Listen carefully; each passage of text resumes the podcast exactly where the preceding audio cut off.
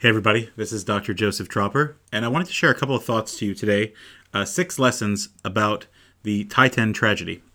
And by no means do I know anybody who was on it personally, and I have only the deepest sympathy to the family members. But I want to talk about some psychological points that a lot of my clients have been pointing out to me, and some things that have uh, been on everybody's mind. I saw, uh, you know, a recent social media post where somebody said, you know, why is everybody talking about it so much? And I think I have a couple of reasons why everybody's talking about it so much, and and I think that I hope that they will all be insightful. I do want to say that unfortunately, as soon as I heard about them being missing and knowing so much about Titanic, which is definitely something that um, I'm very fascinated by um, for my own personal learning and and love of history, um, and and of course, it's a very very tragic situation. Um, it was eerily apparent to me that it was not going to end well um, from the beginning, and um, I think that some of the mystique and some of the um, fascination about it actually is part of that. So I'm going to share six ideas with you as to why um, this submersible, you know, item which contained, I believe, five people, um, has moved us so much and has gotten our attention by so much. Um, and these are just things for you to think about.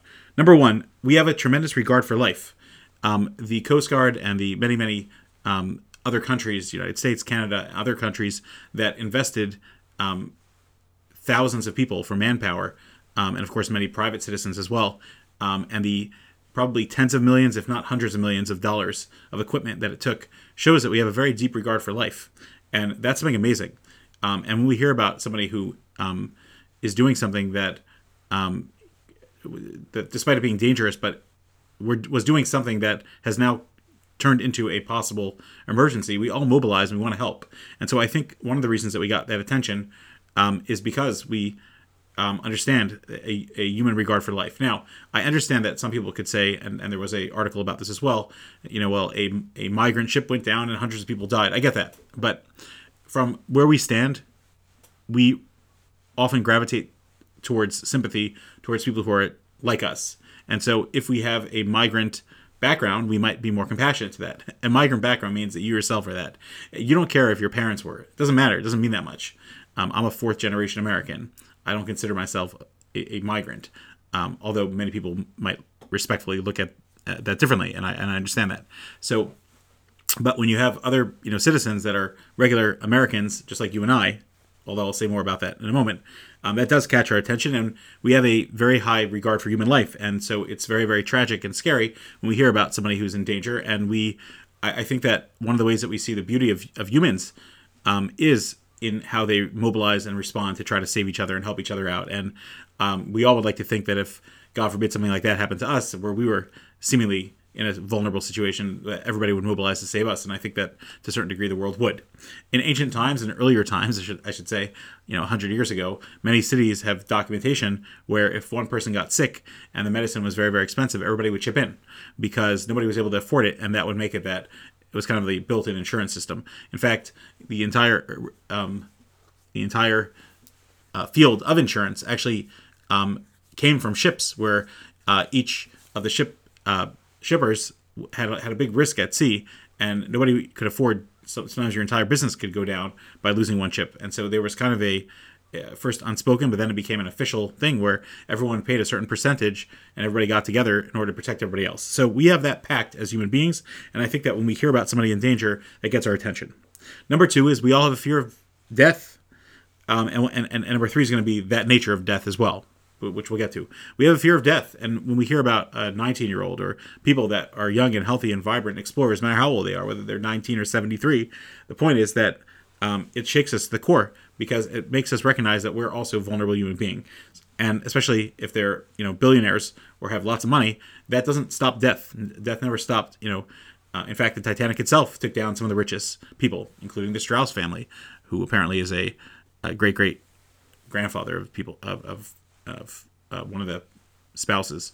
So um, the point is that we all have a fear of death, and this evokes that fear very, very um, in our face. And more than that, we have we have a desire for uh, doing fun things. But of course, we all draw our line about where we're willing to do that. Are we willing to go bungee jumping, or are we willing to go, uh, you know, gliding, or other dangerous things? I think you and I I, I can speak for myself. I certainly would have never entered that, and I never plan on going on a submersible ever in my life.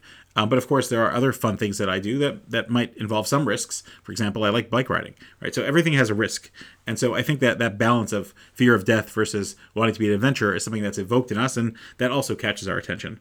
Uh, number three is the nature of a death. It was a very uh, yes, you could read the articles and hear the speeches that it was probably a very very quick death and it was probably painless. I know people like to focus on that, and I have a lot to say about that, but I'm not going to right now.